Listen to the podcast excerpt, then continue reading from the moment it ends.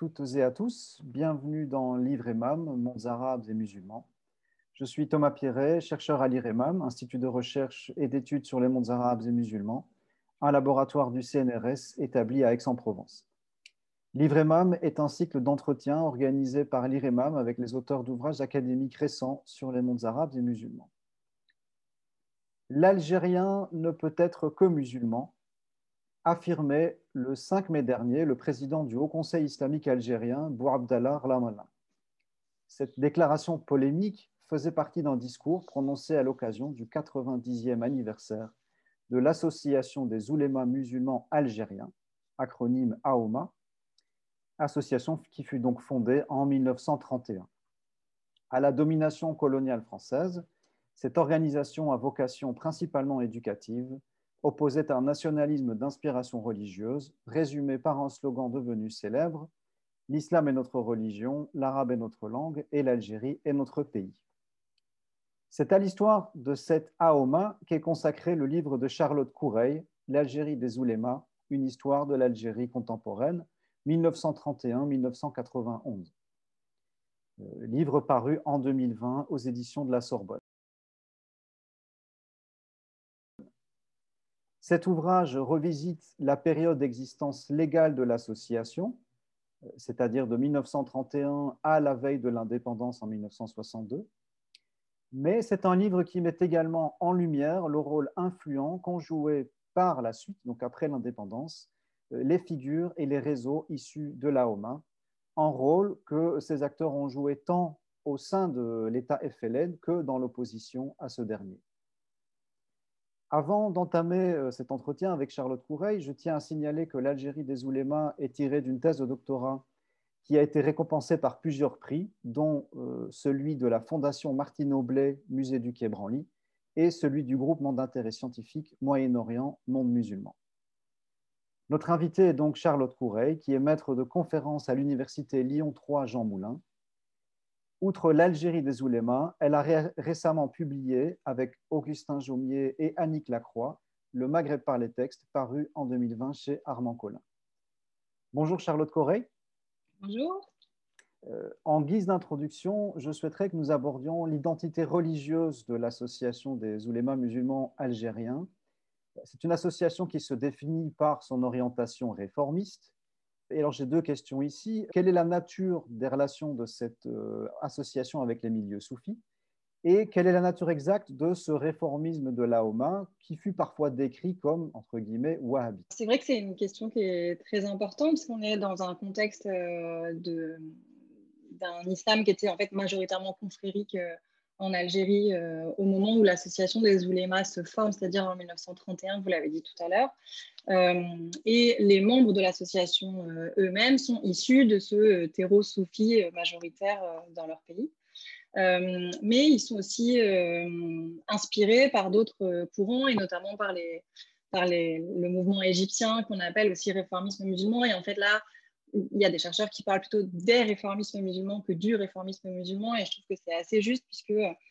euh, on, a en fait à chaque fois des, adaptations à la situation locale qui sont vraiment décisives en fait sur, sur les orientations, euh, même si euh, bah, les oulémas algériens rejoignent cette, cette, grande idée du réformisme musulman parce qu'ils s'opposent euh, il, prône un retour aux sources euh, de l'islam, un retour au modèle euh, du prophète et de ses compagnons, et qui se, ils essayent ainsi de se distinguer de, d'un islam dit populaire, d'un islam dans lequel on aurait injecté beaucoup de superstitions, beaucoup de pratiques magiques, et qui sont en fait celles qui sont les plus décriées par les oulémas. Après, moi, ce que j'ai voulu aussi montrer dans le livre, euh, et c'est vraiment là le travail de terrain qui avait, mis en évidence cette, situation-là, c'est que euh, cette, opposition qu'on met en avant jusqu'à aujourd'hui entre l'islam soufi et l'islam des oulémas en Algérie, en fait, on est quand même dans des contextes, encore une fois, sociaux, en fait, locaux, et du coup, il y a aussi des relations qui se font entre les uns et les autres. Et donc, un discours contre les marabouts, les euh, les chefs de confrérie qui profiteraient de la crédulité des, gens et, en particulier de, l'argent euh, qui peut être donné pour la religion, mais à une seule personne. et, en fait, c'est cette situation-là, autant que l'intercession qui serait faite entre Dieu et le croyant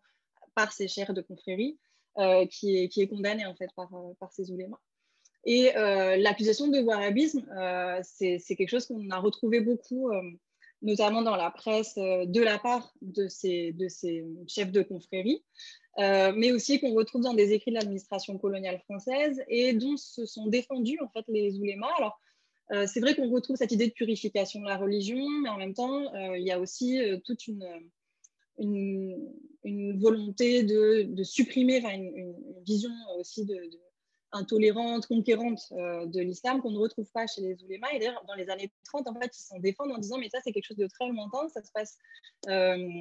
en Arabie, nous, on est en Algérie, euh, c'est pas du tout là-dessus qu'on s'appuie. Et il y a vraiment une inscription dans un contexte local, en fait, de, de l'islam pour les oulémas. Vous mettez en exergue dans le livre la centralité de l'éducation dans les activités de la OMA.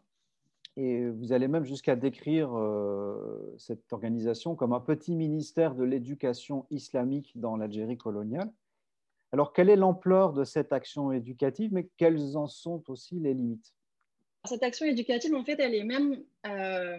antérieure euh, à l'association des oulémas. Alors, ce que, je n'ai pas reprécisé dans la réponse précédente, c'est qu'en fait, l'association des oulémas, à sa fondation en 1931, elle inclut aussi des, membres de confréries. Donc, encore une fois, pour montrer à quel point il y a des, interrelations, des interpénétrations. Et c'est à partir de 1932, en fait, que, ce sont vraiment ce courant réformiste euh, qui, qui, noyote. Euh, mais en fait, ce, courant réformiste, il a surtout, ce qui le distingue principalement, c'est ses modes d'action. Donc, à la fois par la presse, par le fait de se saisir de certains outils euh, pour, pour prôner en fait une vision de la société et une vision religieuse, euh, mais surtout leur action éducative. Et donc, dès 1930, en fait, à Constantine, le cher Ben Badis, qui devient le président de l'association des oulémas en 1931, a monté euh, des formes d'enseignement qui euh, prônent, alors toujours dans cette logique de réforme, de, diffuser la connaissance, de, contrer l'ignorance des populations musulmanes algériennes de l'époque. Euh, il monte des écoles dans lesquelles non seulement on apprend le Coran, on le mémorise, euh, mais également, on essaye de comprendre le sens des mots, on, étudie la langue dans sa profondeur, on étudie la poésie, on, étudie, la littérature pour essayer de comprendre les sens. Et puis, euh, avec une volonté, en fait, petit à petit, de, bah, retrouver une sorte, une sorte d'enseignement primaire, en fait, en arabe, euh, mais qui inclut aussi l'enseignement confessionnel, puisque on est dans le cadre d'écoles privées qui sont tolérées, alors plus ou moins selon les périodes, mais par l'administration coloniale. Euh, et donc, en fait, on a vraiment deux grandes périodes. À cette période des années 30, avec une action éducative qui essaye d'ouvrir à la fois le champ des connaissances, mais aussi le public qui peut être touché, puisque dans le contexte colonial, en fait, la France euh, importe l'école française, mais en fait, il y a très peu de petits Algériens qui ont accès euh, à l'école française dans les années 30 et 40.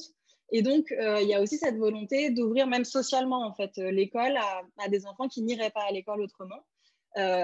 en plus de cette vision nationaliste, euh, idéologique, si vous voulez, politique, on va dire, euh, de défendre une personnalité algérienne qui serait arabe et musulmane par l'enseignement. Et alors, quand je parle d'un petit ministère, c'est vraiment euh, sur les années 50, en fait, juste avant le déclenchement de la guerre d'indépendance, puisqu'on a une deuxième phase où on passe de la présidence de Ben Badis, qui décède en 1940, à la présidence du Cheikh El Ibrahimi, et là, en fait, dans cette deuxième phase, c'est vraiment une volonté de structurer cet enseignement qui avait été diffusé. Donc, il y a beaucoup d'écoles qui ont été montées localement. Là encore, il y a une, grande diversité puisque tout dépend des moyens qui sont alloués à l'école. Les collectes de fonds qui permettent de financer ces écoles-là sont plus ou moins euh, faciles euh, dans, dans, certaines régions. Donc, il y a beaucoup plus d'écoles qui sont dans le Constantinois, dans l'Est algérien que dans l'Ouest, par exemple, et c'est lié à la diffusion de l'association aussi. Euh, et dans les années 50, là, on a vraiment une structuration, on se, resserre, enfin, on se sert de ces pôles d'enseignement qui, existaient déjà pour les renforcer et surtout on renforce l'unité, donc la, structuration, la cohérence générale, avec des circulaires qu'on retrouve euh, dans les archives euh, de l'administration coloniale qui surveillait de près ces institutions pour essayer bah, d'avoir une vision euh, unitaire ou unifiée de, l'enseignement, de comment il faut enseigner la langue, qu'est-ce qu'il faut enseigner, quels sont les manuels. une volonté aussi d'essayer de diffuser ou de créer des manuels algériens, puisque pendant très longtemps, des années 30 aux, années 50, en fait, ce sont des manuels égyptiens souvent qui sont utilisés, de l'instruction publique égyptienne. Donc, il y a voilà, cette, idée qu'il faut que les Algériens se prennent en main et puissent combattre euh, cette ignorance euh, par eux-mêmes. Et ce petit ministère, en fait, c'est surtout lié à une commission de l'enseignement qui a été euh, fondée dans les années 50 au sein de l'association des oulémas et qui, voilà, qui structure, qui, fait une grille de salaire, par exemple, pour les enseignants, alors qui visiblement, d'après les, sources, ne sont pas toujours respectées puisqu'on a des, archives qui avaient été mises en, en valeur par l'historien algérien Sardallah qui avait montré qu'il y avait eu une protestation en 1954 des enseignants euh, sur le niveau de leur salaire qu'ils ne, ne, touchaient pas tout le temps, qu'ils n'avaient pas les moyens nécessaires pour pouvoir euh, bah, enseigner correctement. Donc voilà, on a après un écart entre cette volonté-là de structurer avec des inspecteurs qui vont d'école en école pour vérifier que les instructions sont suivies, et en même temps les réalités locales et les difficultés de la période coloniale. C'est également par cette focalisation de la OMA sur euh, l'œuvre éducative que vous expliquez ces positions politiques que certains ont pu décrire comme ambiguës vis-à-vis de la domination coloniale En situation coloniale, c'est beaucoup de négociations. Donc même avec des positionnements qui parfois peuvent être radicaux sur certains points, il y a certains points enfin, d'autres points sur lesquels on est plus enclin à négocier parce qu'on se dit ce qui est important, c'est vraiment ce point-là. Et donc sur le reste, on va un petit peu euh, lâcher du lest. Euh, et là, c'est vrai que euh, on a vraiment été très, je pense, très influencé par des, situations plus contemporaines, en fait, pour essayer de relire l'histoire de l'association des oulémas, puisque, euh, on en reparlera, je pense, tout à l'heure, mais on a cette, idée de euh, l'implication dans la lutte pour l'indépendance, euh, et notamment le rôle dans la guerre d'indépendance algérienne. C'est ce qui, ce qui structure la, société algérienne, en tout cas telle que moi je l'ai observée depuis, depuis l'indépendance. Et donc, il y a vraiment une, toute la légitimité politique euh, et culturelle euh, s'appuie en tout cas en grande partie sur, ces questions-là. Et donc, on a eu tendance à relire l'histoire des oulémas en fonction de est-ce qu'ils ont participé à la guerre ou pas, comment ils se sont positionnés, etc. Euh, sur la période des années 30, 40, enfin toute la période coloniale dans laquelle l'association est active, en fait, ce qu'ils font, c'est éminemment politique. C'est-à-dire que le fait d'enseigner l'islam, la langue arabe à des enfants algériens qui n'auraient pas accès à l'école, et de leur enseigner qu'il y a une nation algérienne et qu'il faut la défendre, euh, ça c'est déjà en fait euh, politique. Donc c'est pour ça que je parlais de la surveillance euh, de, de l'administration coloniale envers ces écoles, parce qu'il y a vraiment une crainte que le nationalisme soit diffusé dans ces écoles, et ils ont raison de le craindre par ailleurs. mais en même temps, bah forcément, pour pouvoir maintenir ces écoles, pour parfois demander des subventions, alors elles ne sont pas accordées en général aux oulémas parce qu'il faut enseigner le français dans les écoles privées confessionnelles pour obtenir des, des, subventions ou des dates validées. Pour obtenir des, des dates validées euh, par, euh, par l'administration coloniale, il faut euh, enseigner le français, mais ces, ces, écoles sont quand même dépendantes de la bonne relation de l'association des oulémas avec les autorités coloniales. Donc on est toujours sur un jeu un peu sur le fil. À la fois, il faut négocier, il faut accepter de se rencontrer. Donc ça fait partie aussi de, de l'action politique en fait des oulémas dans les années 30, c'est-à-dire que ils font partie des délégations qui vont auprès du gouvernement à Paris pour essayer de porter cette revendication de l'officialisation de la langue arabe, de la séparation euh, de l'islam et de l'État euh, en Algérie coloniale. Et ça, en fait, c'est ce qui a pu euh, susciter autant de débats sur leur positionnement et sur l'ambiguïté de leur relation au nationalisme et surtout à l'indépendance. Pour rester dans le domaine vraiment politique, Qu'est-ce qu'on peut dire des relations entre l'AOMA et les différentes forces politiques algériennes, que ce soit le Parti communiste, l'étoile nord-africaine, devenu le, Parti euh, peuple algérien, euh, l'UDMA, etc. Alors, sur hum, ces, rapports avec les autres partis politiques, en fait, la particularité de l'association des oulémas, c'est qu'elle n'est pas un parti, qu'elle est une association,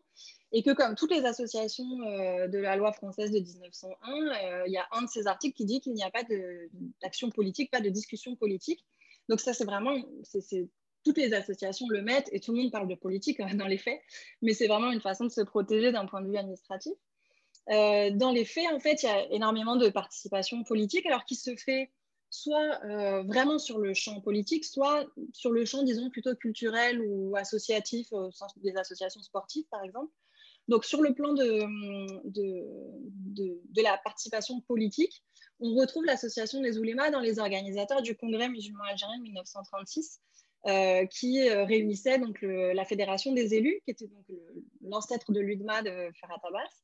le Parti communiste algérien, donc les oulémas qu'on a cités, et puis des membres de, la SFIO, donc des socialistes, euh, et qui en fait euh, voulaient défendre euh, une charte revendicative pour accéder à davantage de droits pour les, pour les Algériens, ce qui a été très critiqué donc, par l'étoile africaine, partie du peuple algérien, qui devient après le MTLD, le Mouvement pour le triomphe des libertés démocratiques, parce que c'était en fait une volonté de porter des revendications face à l'État français, mais du coup, c'était reconnaître en fait qu'il y avait une négociation à mener avec l'État français, ce que euh, contestait en fait ce mouvement indépendantiste. Ça n'empêche pas qu'après, localement, il puisse y avoir des alliances euh, entre euh, des membres du PPA ou, des, sections locales et, par exemple, les, les donc les écoles de l'association, ou certains enseignants. et en fait, là, je crois qu'il faut vraiment mettre l'accent sur la diversité euh, de, l'association des oulémas au départ, c'est-à-dire qu'il y a un but commun, c'est de faire reconnaître cette personnalité arabe et musulmane de l'Algérie dans le contexte colonial. Mais en fait, après, on se rend compte, et on se rend compte surtout quand l'association disparaît, euh, qu'on avait une diversité euh, politique et sociale très importante au sein de l'association. Donc, cette,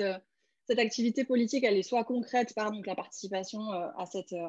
à ce congrès, soit euh, dans le, un peu plus tard, en fait, après 1945, dans le cadre des, des Amis du Manifeste des Libertés. Donc là, à nouveau, euh, en lien avec euh, Ferhat Abbas qui, lance donc ce manifeste à nouveau pour revendiquer des droits, mais d'une façon plus offensive, disons, en 45. Et puis après, il y a le traumatisme de mai 45 de la répression coloniale envers les manifestations d'Algériens pour, pour revendiquer le, droit de l'Algérie à vivre et à, revendiquer sa propre culture. Et donc là, c'est vraiment un moment où on retrouve plus un discours qu'on avait déjà dans les, dans, les, articles de presse dans les années 30, mais sur euh, l'association des oulémas qui serait au-dessus des partis, qui en fait euh, est euh, la représentante authentique, officielle, ou pas officielle, mais légitime, disons, du peuple algérien dans son ensemble, et qui n'aurait donc pas à justifier de son appartenance politique. Et là, c'est vraiment un discours qu'on retrouve sur toute la période et qui euh, là aussi, en fait, euh, rajoute un peu dans cette idée de, l'ambiguïté qu'on évoquait avant, de euh, bah, comment on se positionne politiquement et, qui on représente et comment on le fait. Donc, et après, donc, deuxième aspect, je vais, je vais terminer sur ce point-là, c'est donc l'aspect associatif. Donc là, avec des alliances qui sont de fait dans des associations sportives, par exemple des clubs de foot à Constantine, qui sont créés par des Algériens, donc par différentes, euh, différentes familles, différentes personnes impliquées dans, des milieux associatifs. Et là, on retrouve souvent les oulémas aussi, soit euh, comme euh, habitants du quartier, soit comme enseignants, soit comme personnalités. Donc parfois, ils sont membres d'honneur. Ils sont là pour, montrer l'ancrage pluripartisan de l'association. Une des originalités de votre livre, c'est que vous n'étudiez pas seulement la OMA dans son contexte strictement algérien, mais vous montrez aussi comment elle s'inscrit dans un réseau de relations transnationales qui la lie euh, aux pays du Maghreb et aux pays du Machrek. Il y a euh, deux aspects, je pense. Il y a les relations scientifiques en fait, qui sont liées au réseau des oulémas, tout simplement. C'est-à-dire que pour se former, pour poursuivre euh, leur formation, en Algérie, en fait, à la période coloniale, il n'y a pas d'institution d'enseignement supérieur islamique. Donc, il faut aller soit euh, au Maroc, soit en Tunisie, soit en Égypte, soit au Moyen-Orient en général. Mais donc souvent, c'est soit la Zaytouna à Tunis, soit l'Azhar en Égypte. Euh, donc il y a déjà en fait un, réseau qui se crée par bah, le fait que les, les oulémas ont étudié ensemble, donc ils peuvent après maintenir une correspondance, se tenir au courant de ce qu'ils font chacun à leur échelle. Et puis on a aussi euh, un réseau qui serait un réseau plus politique. dès les années 20-30, en fait, les, les oulémas algériens lisent les revues euh, qui leur proviennent euh, du Moyen-Orient, euh, notamment tous les, toutes les revues égyptiennes qui sont publiées en arabe. Ils envoient eux-mêmes leurs leur publications en Égypte pour qu'elles puissent être diffusées dans les, dans les réseaux intellectuels, culturels égyptiens. Et donc, on a vraiment ce, ce, partage, en fait, cet échange d'idées et ces influences mutuelles possibles dès, dès, les années 30. Et puis après, il y a vraiment un moment de concrétisation à nouveau avec, avec la structuration de l'enseignement. En fait, ça va de pair. Les envois d'étudiants, donc qui avant partaient euh, d'une initiative individuelle, euh, éventuellement aidée par la collecte de fonds auprès des proches ou au sein de l'école. Euh, là, il y a une structuration dans les années 30 des envois d'étudiants qu'on appelle des missions, et donc, c'est l'association des oulémas qui entre en contact avec la Ligue arabe pour essayer d'obtenir des bourses pour ses étudiants. Et donc, elle a un quota. Il y a un certain nombre d'étudiants qui sont sélectionnés par leurs enseignants en Algérie pour être envoyés en Égypte, en Syrie. Ensuite, il y a des accords avec le Koweït. Et donc, ça se développe au fil des années 50. et c'est en fait interrompu par le déclenchement de la guerre d'indépendance. Mais il y a vraiment ce réseau qui est, formé autour des étudiants et pour lequel le président de l'association, donc le deuxième président, le Cheikh El Brahimi, s'installe au Caire en 1952. Il, fait euh, trois tournées euh, dans l'ensemble du Moyen-Orient, il va jusqu'au Pakistan, avec cette idée à la fois de faire connaître l'Algérie euh, au Moyen-Orient, puisqu'en fait, on se rend compte par la presse qu'il y avait énormément d'ignorance de la part de, des Orientaux, des réalités de ces pays du Maghreb. Donc, c'est à la fois faire connaître l'Algérie en tant que pays, la faire connaître en tant que cause politique, et puis également bah, l'intégrer en fait dans un réseau panarabique, enfin panarabiste et pan-islamique, euh, de façon à essayer de fédérer dans le cadre de la lutte contre la colonisation aussi hein, les différentes euh, populations. Revenons en Algérie, donc avec le déclenchement de l'insurrection en 1954. Alors comment la, la OMA réagit-elle à, cette, euh, à cet événement? Et alors, vous montrez évidemment dans votre livre que la réponse est complexe parce qu'on a à la fois des, différences de réaction au sein de, l'organisation et aussi une position euh, de la OMA qui évolue elle-même vis-à-vis euh, de la lutte armée. Alors ça, fait partie des grandes questions euh, sur le, justement le, regard actuel ou contemporain sur l'histoire des oulémas. Et donc j'ai cherché pour le livre, pour la thèse au départ et puis pour le livre à à creuser un petit peu cette question-là et essayer de comprendre pourquoi on pouvait avoir une image, selon les, interlocuteurs euh, auxquels on s'adressait en Algérie, j'ai pu avoir l'idée que euh, les oulémas avaient préparé l'indépendance algérienne, que c'était grâce à eux que euh, la personnalité algérienne avait été défendue, et d'un autre côté que c'était les derniers arrivés dans la bataille, qu'ils n'avaient pas du tout défendu l'indépendance et qu'ils s'étaient ralliés par opportunisme. Et donc je me disais bah, comment on arrive à une telle, euh, une telle différence en fait, de point de vue. Et donc, ce que j'ai, que fini par, euh, par déduire de la lecture des sources, à la fois des témoignages d'anciens membres de l'association, mais aussi de la presse de l'époque, et puis des entretiens avec des, héritiers, etc., c'est qu'en en fait, j'ai une formule pour le livre, du coup, qui sont des engagements individuels et une prudence collective. Ce qui, ce qui apparaît très clairement, c'est qu'en fait, on a deux, euh, alors à la fois deux pôles d'action, c'est-à-dire qu'il y avait le président de l'association qui était au Caire, qui avait une liberté de parole plus grande. Et donc, il s'est permis, dès le lendemain du déclenchement de l'insurrection au 2 novembre, euh, de faire des déclarations pour soutenir euh, la lutte pour une Algérie indépendante, qui renouvelle ces déclarations-là le 15 novembre depuis le Caire. Par contre, euh, dans les échanges de correspondance entre les membres de la direction, ce qu'on voit, c'est qu'il faut absolument protéger l'association en Algérie. Parce qu'il y a tout ce réseau d'écoles qui a été monté, parce qu'il faut maintenir le, bah, le réseau existant, qu'il faut que l'association puisse continuer ses activités. Donc en fait, il y a vraiment comme une répartition des rôles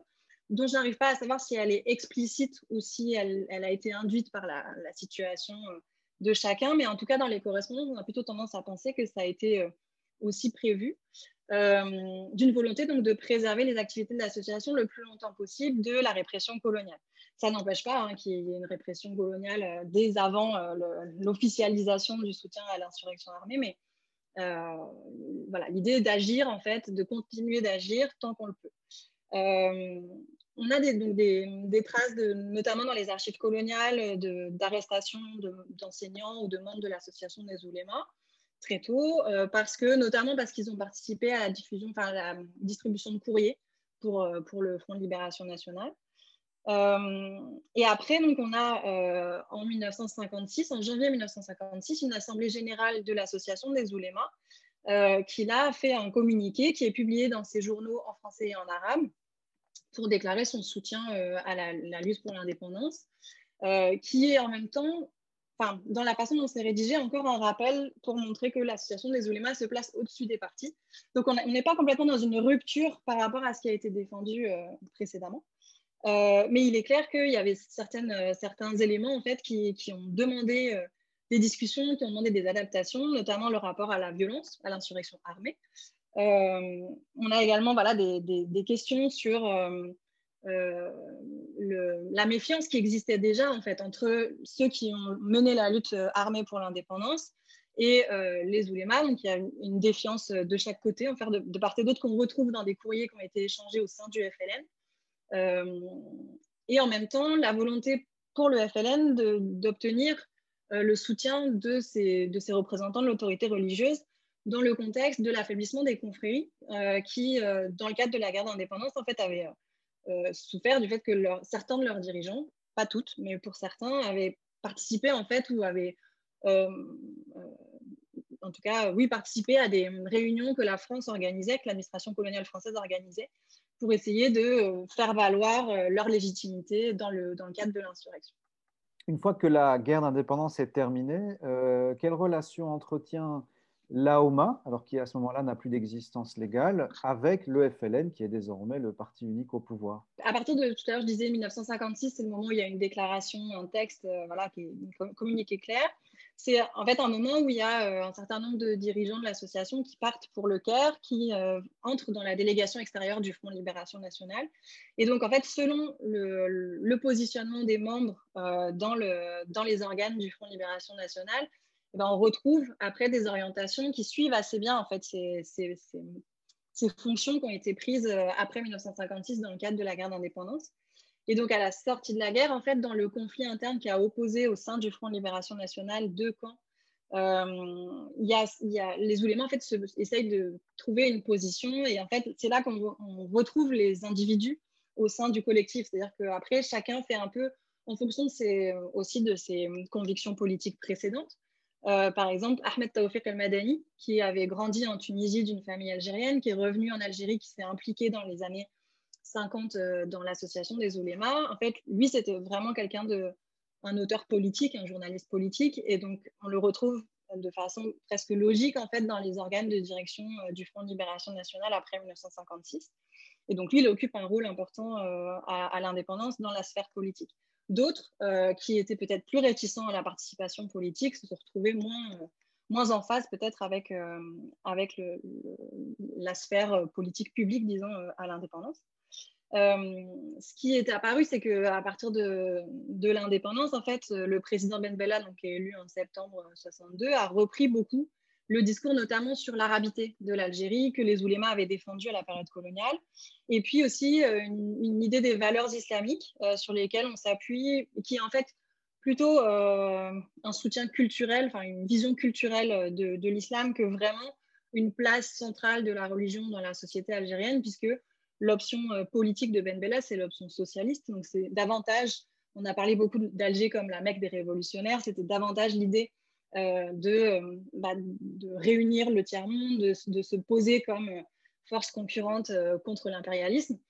et donc, ça a aussi après orienté les, les débats et les discussions qu'il y a pu avoir entre les anciens membres de l'association des oulémas et le pouvoir FLN. Euh, et, peut-être ce qui a orienté aussi cette, euh, relation entre les oulémas et le, pouvoir FLN, c'est que euh, à l'été 62, donc vraiment à la sortie de la guerre d'indépendance, les oulémas, certains, ont essayé de reconstituer cette association. et ça a été refusé sur le motif que le Front Libération Nationale ne voulait pas que les anciennes organisations puissent se reformer de façon à vraiment créer une Algérie nouvelles euh, qui permettent de euh, rebattre un petit peu les cartes. Et donc l'idée, c'est que le Front de Libération Nationale représente le peuple algérien et donc on n'a pas besoin d'autres organisations. Et ça, ça a été plus ou moins bien reçu. Donc après, il y a des stratégies, des stratégies d'adaptation individuelles sur est-ce qu'il faut entrer dans le FLN et jouer la carte politique complètement ou est-ce qu'il faut essayer de rester un petit peu en retrait et de garder ses distances avec le pouvoir. Justement, dans les années 1960 et 70, euh, on voit en lisant votre livre que les anciens de la OMA occupent une position qui est un peu paradoxale et que vous résumez par une formule qui est inspirée par les théories de Pierre Bourdieu.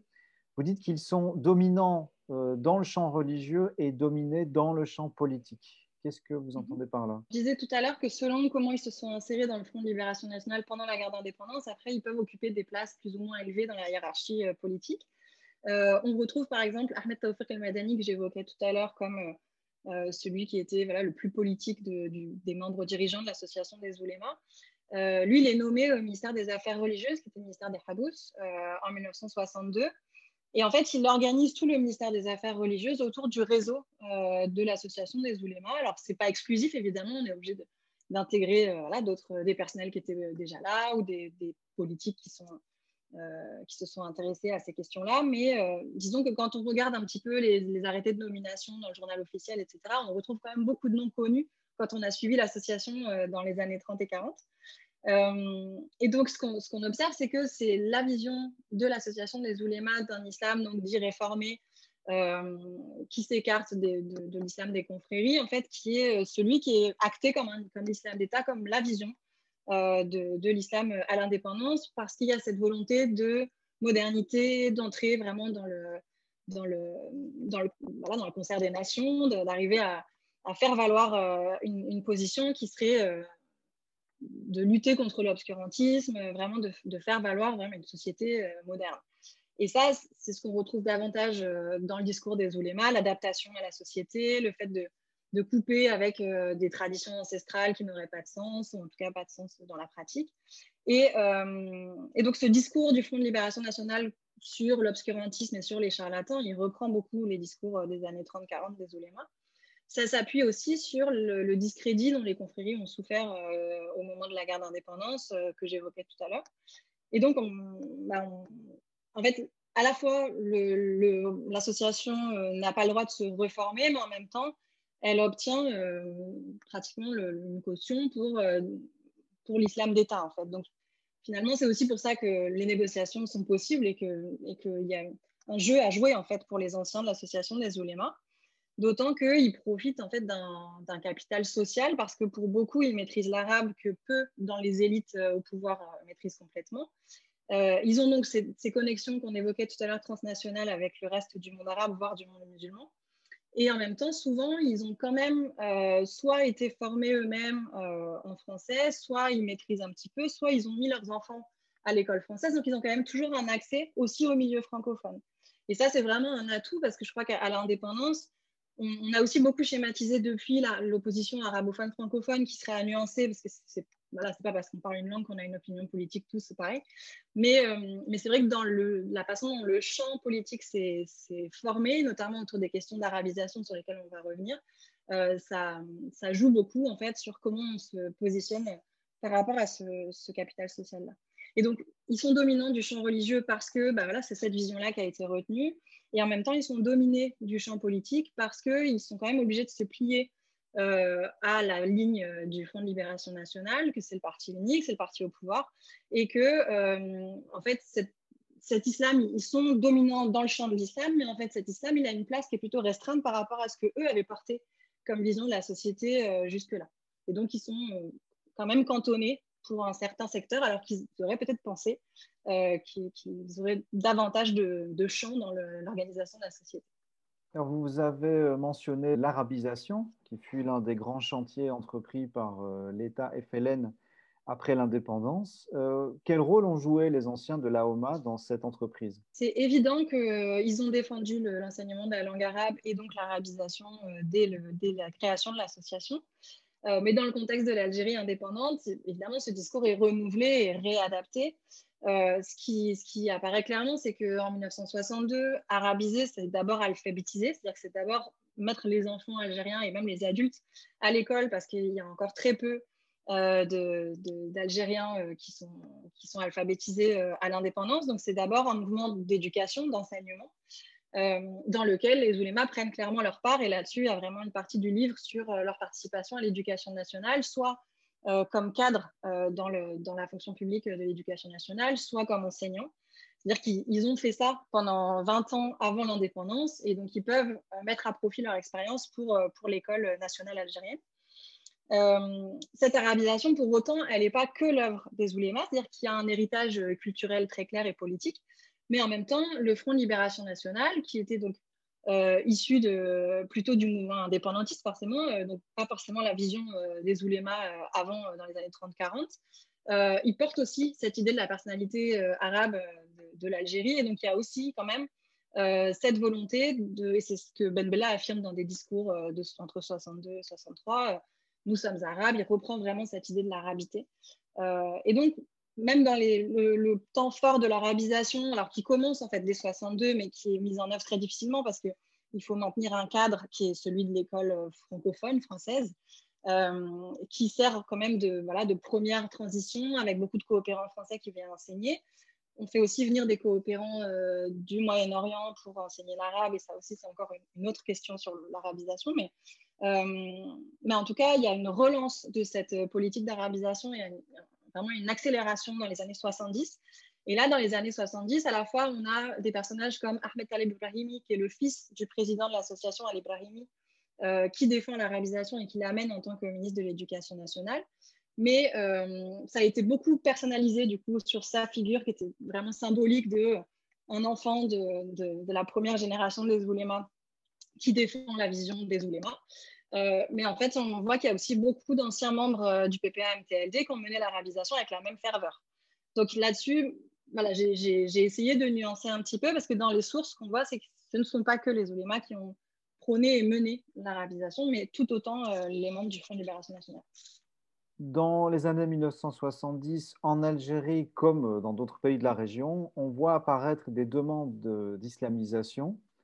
émanent à la fois de membres de l'appareil d'État et d'un embryon d'opposition islamiste organisée. Et encore une fois, vous nous montrez qu'on retrouve des deux côtés euh, des anciens de l'AOMA. C'est assez fascinant, mais je trouve que c'est vraiment révélateur du fait qu'il y avait un ennemi commun pendant la période coloniale et qu'après, bah, ça, révèle toute la diversité qui existait au sein de chaque camp, en fait, entre guillemets. Euh, et là, sur, sur la situation des oulémas, donc on l'a vu, il y a certains membres euh, dirigeants. À chaque fois, mais je suis partie vraiment de, du comité de direction de façon à se concentrer sur une trentaine de personnes dont on pouvait suivre les parcours en se focalisant sur leurs archives et leurs, témoignages. Euh, et donc,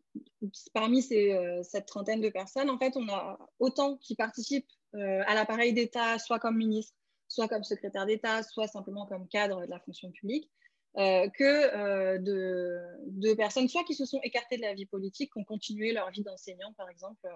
ou de voilà, d'autres choses, commerçants qui ont poursuivi et d'autres qui se sont saisis en fait euh, des revendications qui étaient portées par l'association des oulémas dans le contexte colonial et qui les ont réactualisées, disons, euh, dans le contexte de l'État indépendant. Donc en fait, il y a différentes attitudes, soit depuis l'appareil d'État d'essayer de faire valoir la place de l'islam dans la société et donc de définir cet islam d'État, d'augmenter, notamment dans les années 70, il y a vraiment, euh, et c'est lié à la, montée de ces embryons de, de mouvements islamistes que vous évoquiez, et qu'on retrouve partout en fait euh, dans, l'ensemble de la région et pas seulement pour l'Algérie, mais où il y a une volonté de la part de l'État de montrer davantage l'implication et l'engagement islamique euh, de l'État, notamment sur, euh, par exemple, déplacer le jour férié, enfin le, jour de repos de la semaine au vendredi, le fait d'ouvrir de, plus en plus de mosquées, donc de tenir des comptes publiquement de combien de mosquées on a ouvert, etc. et en même temps, c'est aussi une réaction à cette contestation-là de bah, une volonté d'orthodoxie, une volonté de, plus d'islam, euh, d'une société organisée davantage euh, par l'islam et pour l'islam. Euh, et donc, on, a ce qui a été appelé notamment par Luc de Vels un fondamentalisme d'État dans les années 70. Et puis, en parallèle, donc, cette montée d'un courant qui considère que ça n'est pas assez, que ce ne sont pas les, les fondements qui avaient été défendus par l'association des oulémas à, sa naissance, et donc qui, bah, qui conteste depuis notamment les mosquées. Donc, c'est la création de mosquées libres. Et c'est vrai que là, on a des parallèles qui sont à la fois euh, marquants et en même temps pas tout à fait justes sur euh, bah, le fait que face à l'État colonial, il y avait des mosquées libres pour essayer de défendre une parole autre que, que la parole officielle. Et dans l'État dans indépendant, on monte aussi des mosquées libres pour faire valoir une parole autre, sauf que le contexte est complètement différent, donc le, discours est différent. Euh, et donc on a cette, voilà, cette, opposition et en même temps un réseau qui se maintient et donc, ce que je montre dans les livres, c'est que dans les années 80, il y a beaucoup de, concurrence entre les différents membres de l'association des oulémas pour rédiger leurs mémoires, parce qu'ils commencent à être âgés. Et donc, la publication des mémoires de l'un fait venir les autres à la présentation pour réagir, pour dire mais ça, c'est pas vrai, ça, c'est vrai. Donc, on a des gros enjeux de légitimation, de mémoire, pour savoir qui est, vraiment héritier de l'association des oulémas, qui la représente ou pas. Et, c'est dans ce cadre-là, en fait, qu'on on retrouve euh, du coup la diversité de l'association des oulémas dans l'Algérie des années 70-80. On arrive en 1991, c'est le, terminus de votre livre. Euh, c'est l'année qui marque le 60e anniversaire de la, de la fondation de l'association des, des, oulémas. Et cette année-là, euh, l'association est réactivée à la faveur de la parenthèse euh, d'ouverture démocratique que connaît l'Algérie donc, à compter de 1988. Alors, qu'est-ce que vous pouvez nous dire des circonstances de cette renaissance de l'association et en particulier en quoi elle est liée à l'émergence concomitante du Front islamique du salut? L'analyse que moi j'ai fait de cette renaissance de l'association des oulémas en 91, c'était de voir que c'est vraiment la suite directe des années 80 avec cette compétition de, reconnaissance des mémoires et de la légitimité. Euh, et donc, cette ébullition des années 80 qui touche pas que les oulémas, cette ébullition politique autour des questions religieuses aussi, euh, et les conflits sur la définition de l'islam enfin, provoquent euh, cette, cette, cette, renaissance de l'association des oulémas, qui est accélérée évidemment par le fait que l'ouverture au multipartisme, donc après les événements de 1988 et l'ouverture du champ démocratique euh, au tout début des années 90, enfin fin 80, début 90. Euh, bah, c'est donc ces partis qui sont créés, notamment il y a euh, une, ligue, islamique qui s'appelle Rabita, qui est plus large, disons, rassemble plus, plus largement que le Front islamique du salut, qui n'est pas un vrai parti politique. le Front islamique du salut que vous évoquez, donc, qui est un parti politique qui revendique vraiment l'islam comme pilier de, de, la société et comme comme fondement de toute euh, conception politique euh, de la nation. Euh, et ces, mouvements-là, en fait, ils, apparaissent comme en concurrence en fait, avec le discours que portaient les anciens dirigeants de l'association des oulémas au sein de l'appareil d'État, par exemple, pour dire que eux représentaient l'islam du juste milieu, l'islam équilibré, l'islam juste. et donc, ils se retrouvent en concurrence avec d'autres formes de légitimation de la conception politique de l'islam et qui euh, bah, cherche en fait à garder la main sur euh, l'héritage de l'association des oulémas et notamment la figure de Ben Badis, donc le premier président de l'association, qui peut être revendiqué autant par des partis qui se réclament de, de, la culture, de, la volonté de lutter contre l'ignorance de, façon parfois complètement euh, laïque, et puis d'autres qui sont au contraire sur une vision beaucoup plus euh, religieuse, orthodoxe, de la vision de Ben Badis contre les confréries, par exemple. Euh, et donc, c'est une façon de maintenir, de garder euh, au nom de l'association cet héritage des oulémas. Et donc, la refondation, elle se, elle se fait à partir d'un groupe qui est, en fait, certains sont d'anciens membres dirigeants de l'association, d'autres sont ceux qui se réclament les héritiers, souvent les élèves des enseignants qui ont formé, en fait, cette première génération des oulémas. Et euh, donc, elle, vise un peu aussi à se positionner dans le champ euh, politique et religieux de l'époque.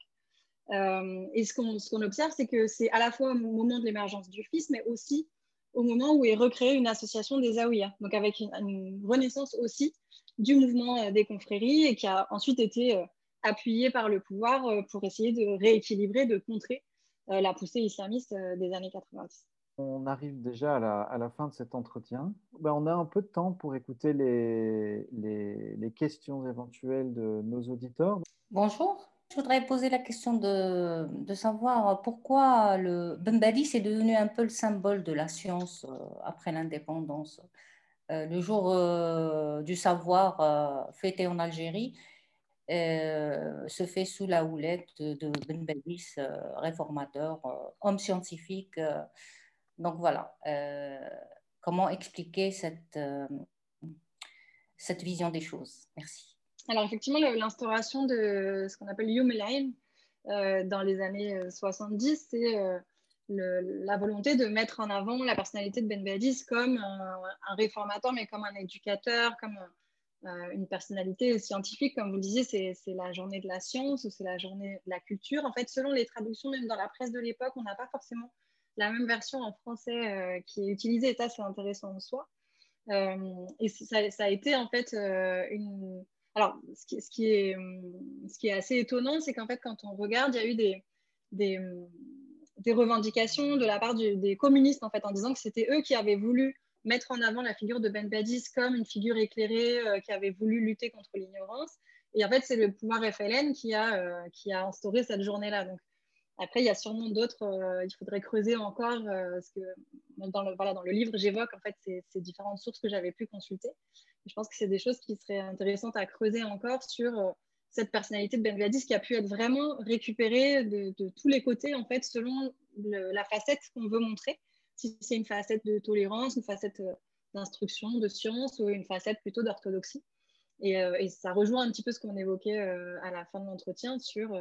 la volonté de, de, tirer la légitimité à la fois politique et religieuse de cette figure de Ben Badis qui a été sacralisée en fait à l'indépendance. Et ça a été vraiment une des figures qui a été mise en avant, notamment euh, sous, le, gouvernement de Boumedienne, dans les manuels scolaires, dans le, récit national, en fait, dans la façon dont on a construit le récit national en Algérie. Euh,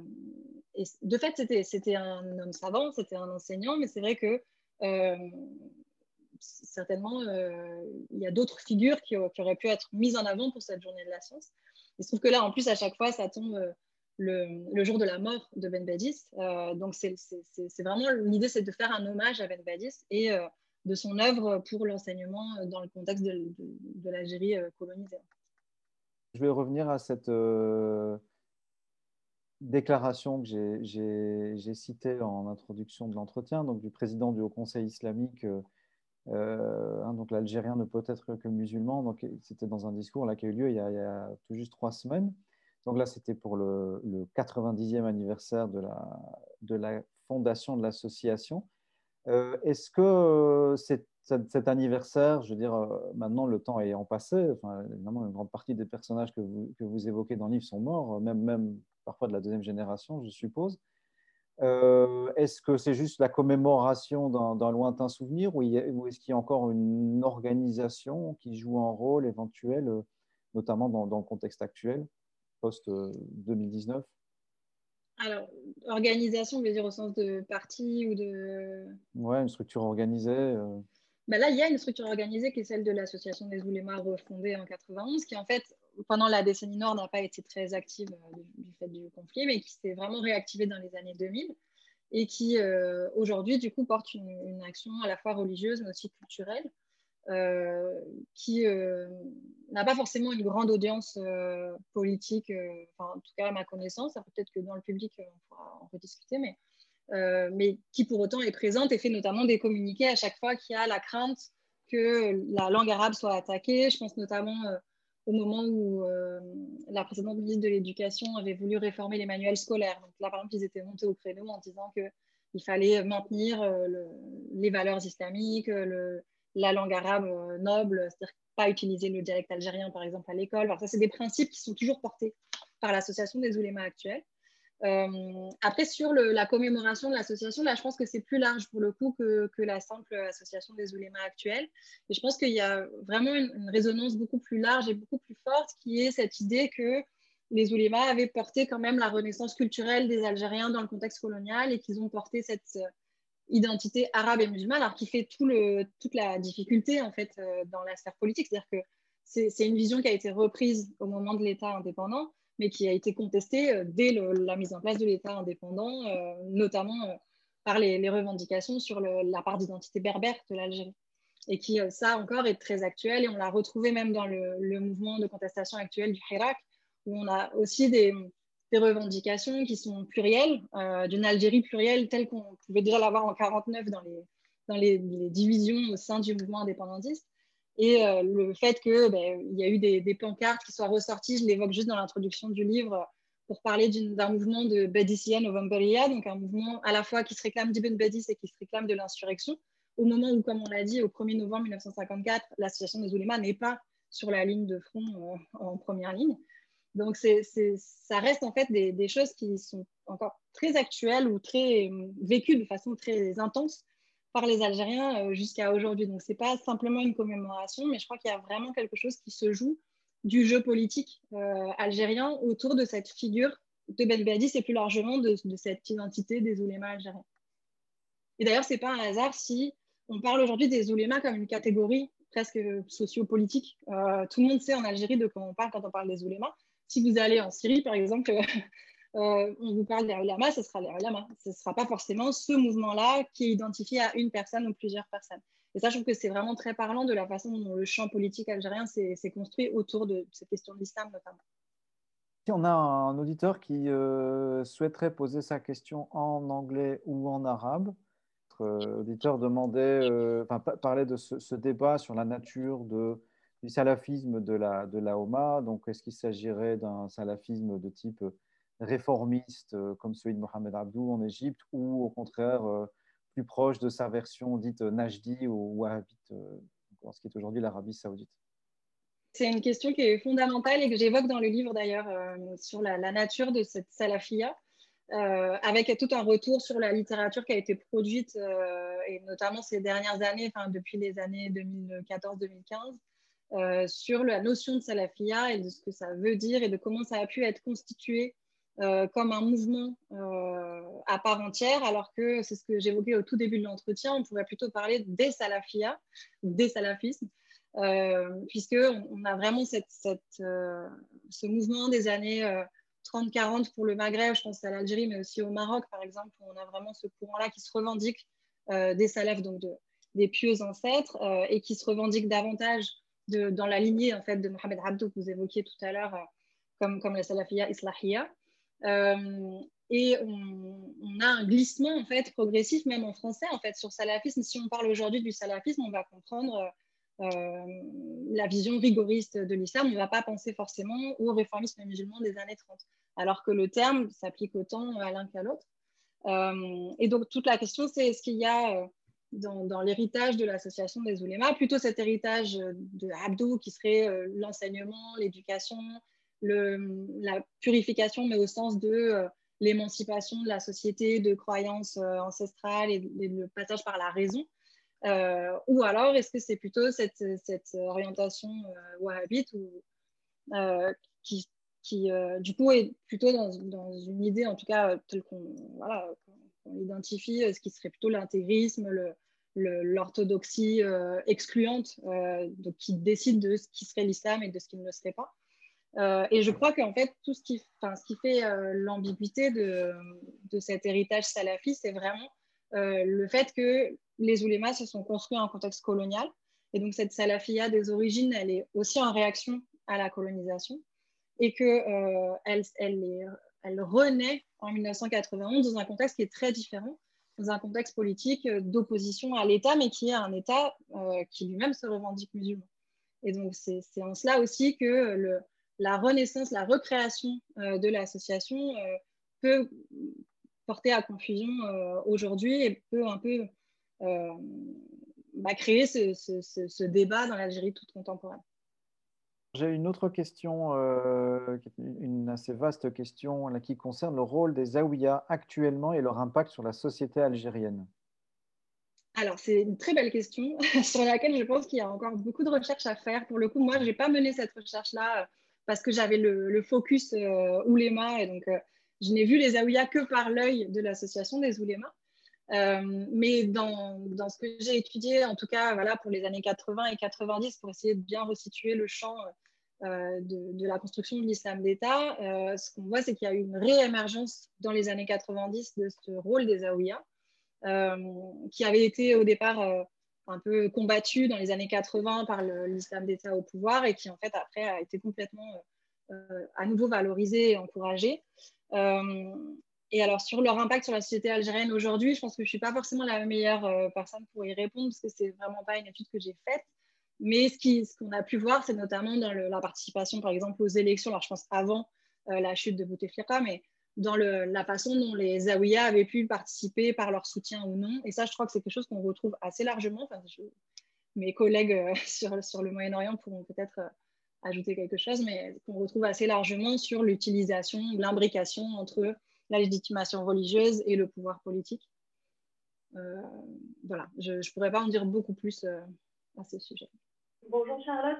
Euh, moi, je voulais vous poser une, question par rapport, euh, revenir sur la, notion des écoles libres euh, donc, en période coloniale. est-ce est-ce qu'il y avait, hors du réseau des écoles créées par l'association des éléments, est-ce qu'il y avait d'autres écoles libres créées par, d'autres mouvements, par exemple liés aux confréries ou liés aux, autres partis nationalistes, et, dans quelle mesure il y avait une concurrence entre ces différentes écoles? Évidemment, il y a d'autres écoles libres qui ne sont pas les, seules à, créer ces écoles euh, confessionnelles musulmanes. Euh, moi, ça a été mon objet, donc c'est vrai que j'ai beaucoup plus vu, l'importance de leur réseau et la façon dont c'était structuré. Mais en fait, en comparaison, euh, on voit notamment à Constantine pour voilà, qui est le pôle vraiment de l'enseignement de l'association des oulémas, on observe clairement, et surtout dans les années fin 40 et 50, une, une, concurrence avec des écoles qui s'appellent aussi d'ailleurs des médersa, parce que madrasa en arabe c'est juste l'école, mais c'est le terme qu'on utilise pour parler des, écoles qui sont plus des écoles coraniques avec juste le maître qui enseigne euh, les sciences religieuses et qui fait mémoriser le Coran, mais euh, les écoles où il y a quand même d'autres matières, où on enseigne aussi la langue, etc. Et, euh, et ça, c'est des mouvements qu'on retrouve aussi dans les confréries, en fait, pour essayer d'améliorer l'offre d'enseignement, qui ne soit plus seulement une mémorisation, mais aussi autour de différentes matières, d'ouvrir un petit peu aux différentes réalités du monde et de la langue. et on a notamment à Constantine, quand l'Institut Ben Badis, qui est l'Institut d'enseignement complémentaire qui est créé euh, en 1947 par l'association des oulémas. En fait, il y a une urgence parce que euh, la confrérie Rahmania, qui était euh, implantée aussi à Constantine, avait créé son propre institut complémentaire. Et donc là, il y a une concurrence directe et vraiment qui, ne se cache pas hein, de, qui va tirer les étudiants, les meilleurs étudiants. du coup, il y a aussi toute une concurrence sur offrir des logements aux étudiants parce que ça fait venir les, les, familles ont plus tendance à mettre leurs enfants dans les écoles qui proposent un hébergement. Donc, voilà, il y, a vraiment tout un champ beaucoup plus large euh, et sur lequel j'ai commencé à retravailler un petit peu à partir de ce que j'avais fait au moment de la thèse, mais pour approfondir certains aspects sur la question des écoles. Euh, et on, a vraiment tout un, réseau d'écoles euh, en dehors de l'association des oulémas, soit qui n'est pas étiqueté, soit qui est rattaché à des confréries, et sur lesquelles je pense que là aussi, il y, aurait encore beaucoup de travail à faire plus précisément. Oui, il y a une toute, dernière question qui arrive. bon, que vous avez déjà un peu évoqué, hein, mais qui concerne le rôle de l'AOMA aujourd'hui, euh, s'inscrit-il dans la continuité de celui mené depuis 1931 bah, c'est vrai que du coup, ça rejoint un petit peu ma réponse de tout à l'heure où je disais c'est à la fois, euh, on retrouve ces grandes lignes de la défense de la langue arabe, la défense de l'islam, et en même temps, 1931, c'était défendre ces valeurs-là face à une autorité coloniale étrangère, alors que euh, dans le contexte des années 90 ou très actuel, voilà, de ces années récentes, euh, on n'est plus face à la même autorité. Euh, donc là, c'est euh, bah, s'inscrire plutôt dans un champ entre défenseurs de la langue arabe ou entre défenseurs de l'islam et de définir quelle langue arabe on veut, quel, quel, islam on veut défendre. Donc voilà, je pense que du coup, c'est assez difficile de. Alors pourtant, sur, sur leur site internet, c'est l'association des oulémas actuelle, par exemple, elle, elle, elle, elle, donne une chronologie qui commence en 1931 et qui termine aujourd'hui, comme s'il n'y avait pas eu de rupture je pense que c'est plus compliqué que ça. Là, ce sera vraiment la, dernière question, euh, mais elle est, importante parce que c'est vrai qu'elle elle concerne la relation entre Laoma et un personnage qui revient souvent dans votre livre et dont on n'a pas, eu le temps de parler aujourd'hui, qui est Malek Ben Nabi, donc le penseur. Qu'en est-il? Alors, sur Malek Ben Nabi, donc effectivement, c'est un penseur qui est, euh, dont on reparle beaucoup euh, ces derniers temps, alors qu'il avait été un peu laissé de côté pendant une certaine période. Euh, et qui euh, a publié ses mémoires. Donc, on sait que lui, il a été formé à la fois dans des écoles de l'association des oulémas et euh, par, par les confréries. Et ensuite, il a été à la MEDERSA, donc à l'école officielle pour, pour l'administration religieuse organisée au moment de la période coloniale.